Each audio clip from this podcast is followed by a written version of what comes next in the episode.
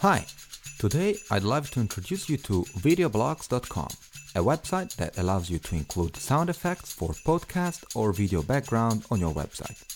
With VideoBlocks, there is no reason for your creative needs to be compromised due to budget constraints. You get studio quality stock, including HD footage, After Effects templates, motion backgrounds, and more for a fraction of the cost.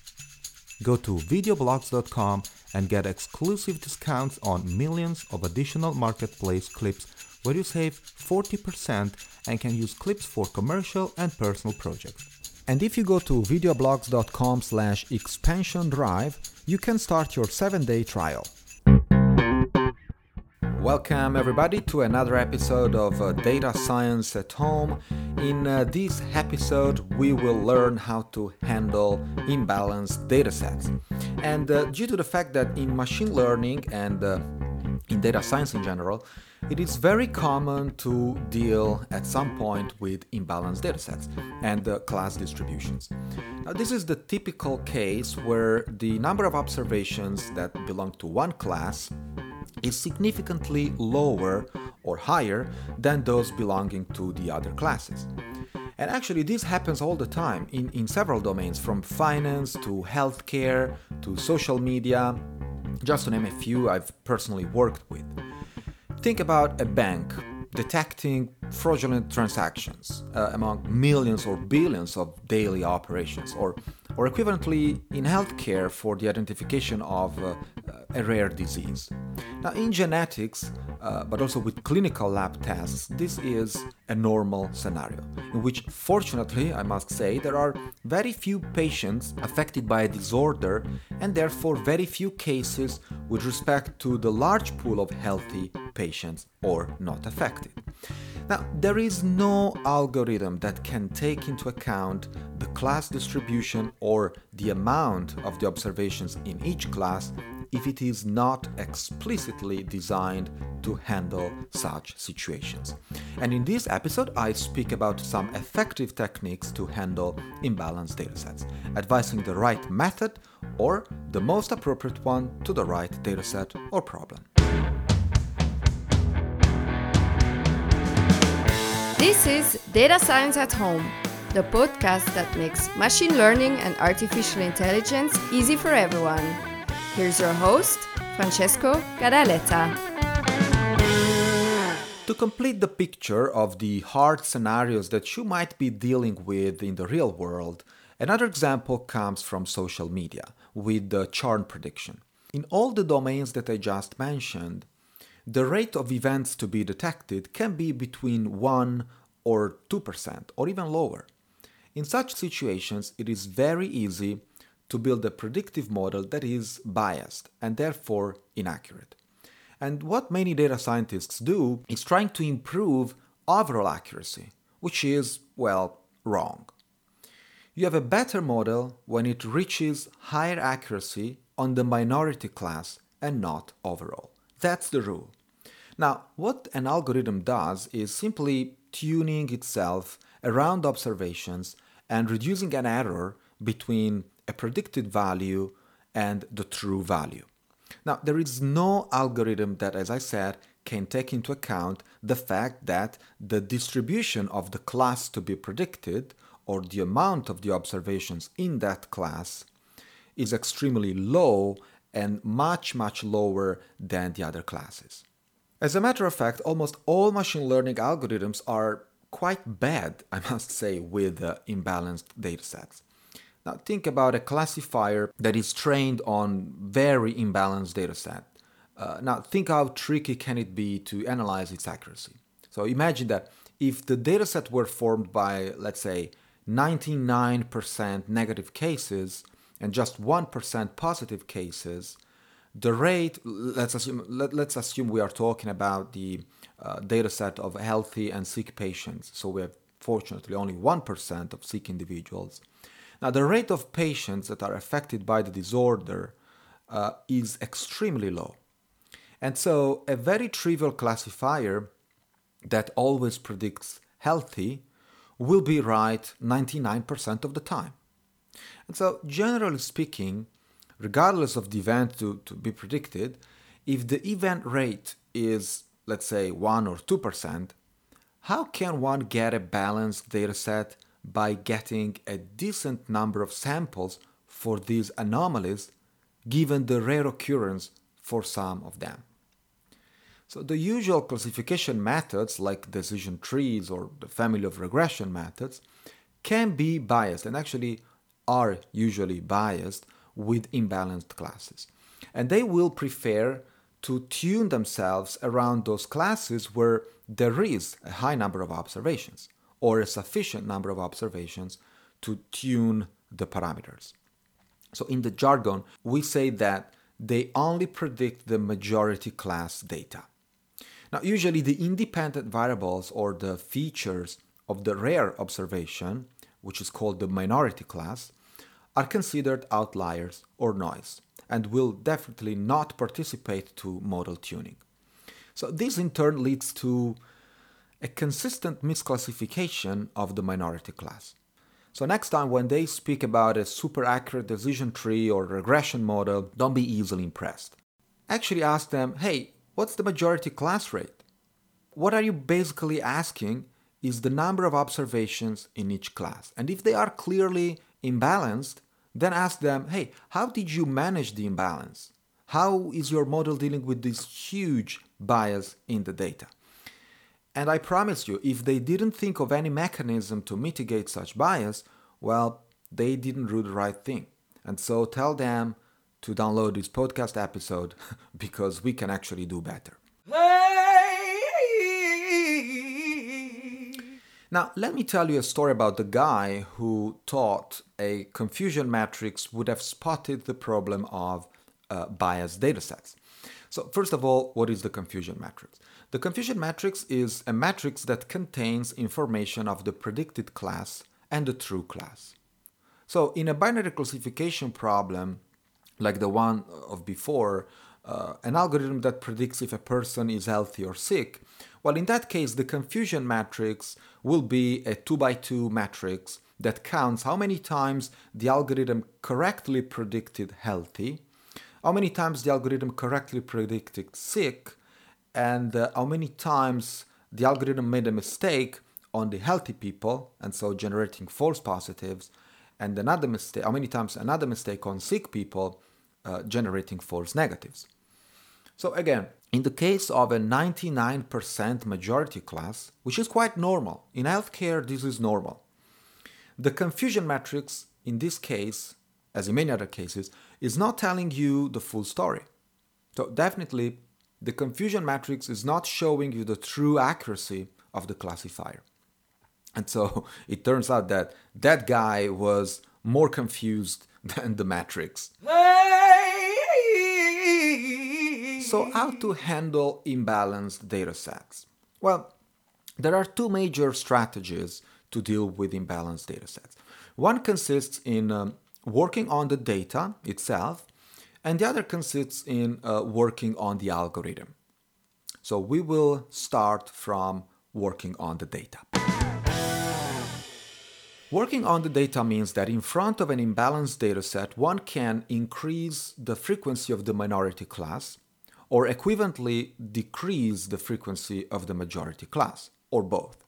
Now, this approach will in turn balance the classes again with a similar number of observations for each. Of course, the way this sampling, or well, let's call it resampling, occurs plays a fundamental role and can determine the accuracy of the final model due to higher quality of the data. Needless to say that whenever we decrease the frequency of the majority class, we also increase the risk of losing some information and therefore compromise the quality of the classifier or the model in general. Also, in the case of inflating the minority class, we risk to increase the number only a fraction of the samples of that class and creating even more bias. Not to mention the risk of overfitting due to the fact that more data in the minority class are not really adding anything new to the model, as indeed they are duplicates. And so, as you can see, this is a very risky situation in both cases, which tells that this method is not really the silver bullet against imbalanced datasets. A more sophisticated way to inflate a minority class or reduce the majority class with the intent to balance the dataset overall considers clustering algorithms like k-means. K-means is a typical unsupervised algorithm that detects clusters in the data. Now, a cluster is basically a group of observations that are kind of similar to each other and therefore they belong to the same group or cluster indeed. Now, observations of two different clusters are supposed to be different among each other. And that's how k-means works in practice by maximizing the distance between elements across clusters and minimizing the distance of elements within the same cluster. And with this said, k-means can also be used to balance a dataset. How can it be? Well, first of all, detect all the clusters in your dataset. Then each cluster is oversampled such that all clusters of the same class have a similar number of instances and all classes have the same size. So this approach will terminate when all the observations have been balanced and this is performed independently from minority and majority class. So again, we are increasing the risk of overfitting the training data as for all the oversampling techniques, but in this approach, we are doing something better than before because the method of before was systematically inflating or reducing the data kind of randomly. Of course, there is a way to improve uh, even this method and mitigate the problem of overfitting, which will always occur whenever identical observations are duplicated in the dataset. And this is referred to as synthetic minority oversampling technique or SMOTE or SMOTE. The SMOTE technique is relatively simple. Here's the recipe. Extract a subset from the minority class and a new synthetic set of observations is created. Now, this new set is not really identical to the original subset, but it is very similar. One can choose any method to generate similar observations, given an initial set of them. So, the synthetically generated observations are added to the original dataset, which is now less imbalanced than before.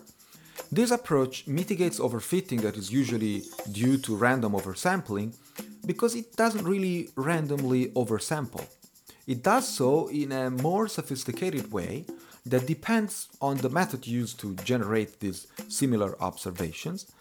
It can be, of course, as simple as a, an average between any two observations, or it can be a more sophisticated k-nearest neighbor method, or even a generative neural network, or whatever method you might think of. Now, the better the method, of course, to generate similar instances, the less random the approach and the higher the quality of the generated dataset. Now, in addition to this important feature, there is also no loss of useful information because we are not downsampling. There is, however, a drawback uh, due to the fact that this algorithm, at least in its original version, does not consider similar examples from other classes, which could increase the overlap between synthetic observations from different classes. Does it make sense? Let me explain. When I look at class A and I generate similar elements of that class, I might be generating something that is similar to the elements of class B. And that could happen because I'm just not looking at class B. Now I think you can get the hint. An even more sophisticated version of SMOTE can look at the other classes and mitigate the overlap among generated elements. Now, these are strategies that deal with imbalanced data sets by working on the data itself. But there is another strategy that consists in modifying the standard classification algorithms and make them more appropriate for imbalanced datasets. These are the strategies that consist in working on the algorithms. This is exactly the strategy where ensemble methods kick in.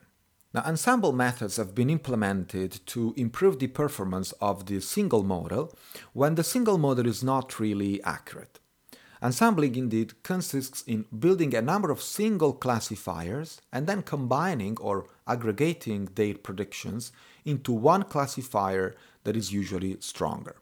There are two ways to ensemble classifiers. One is called bagging or bootstrap aggregating, and the other is called boosting.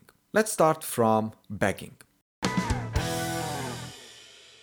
Take n different bootstrap training samples with replacement from the original data, train the algorithm on each bootstrap separately, and aggregate the results at the end.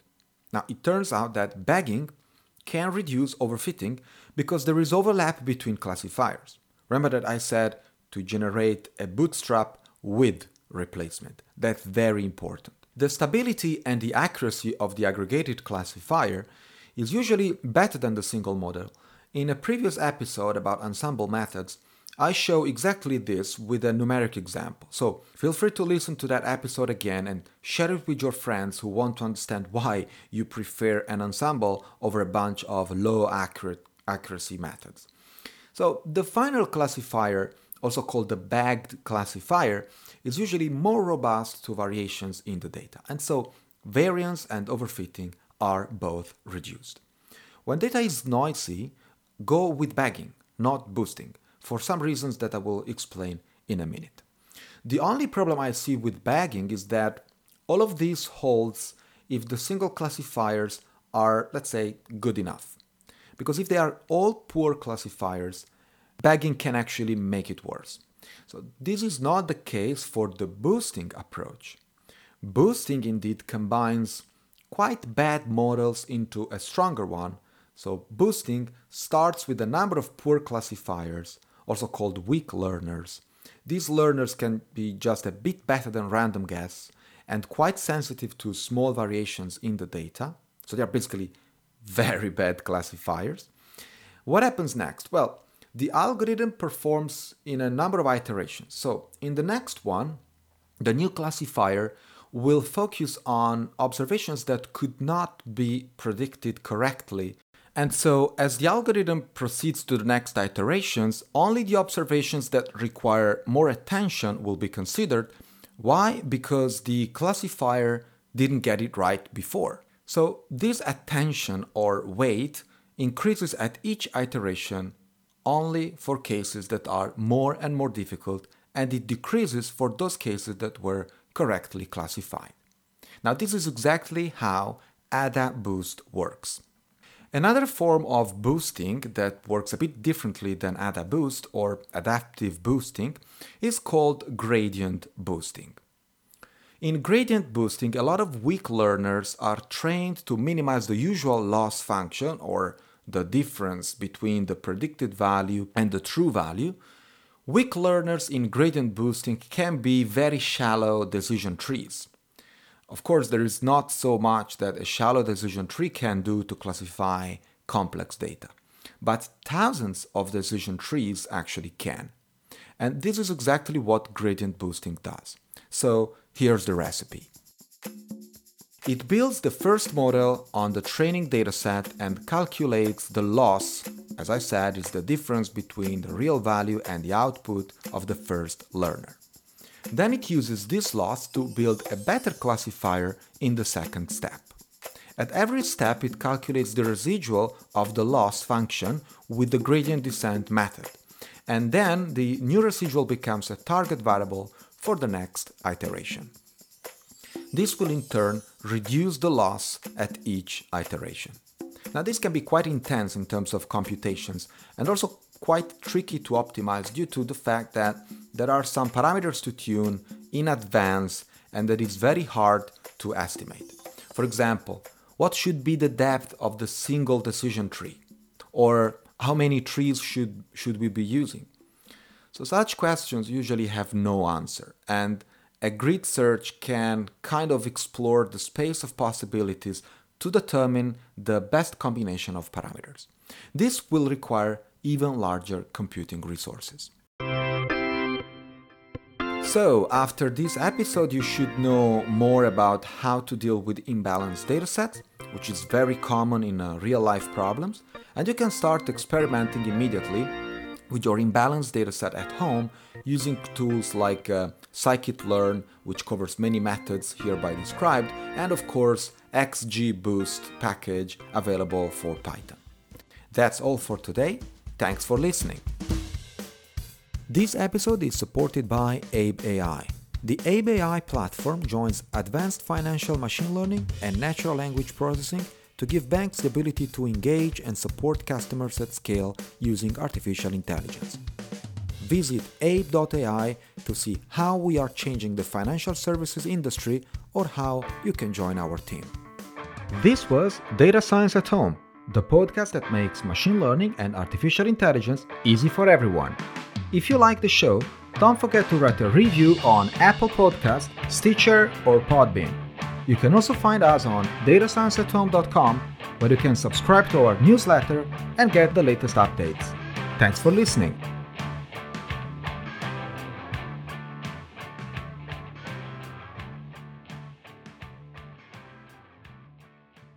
Are you still there?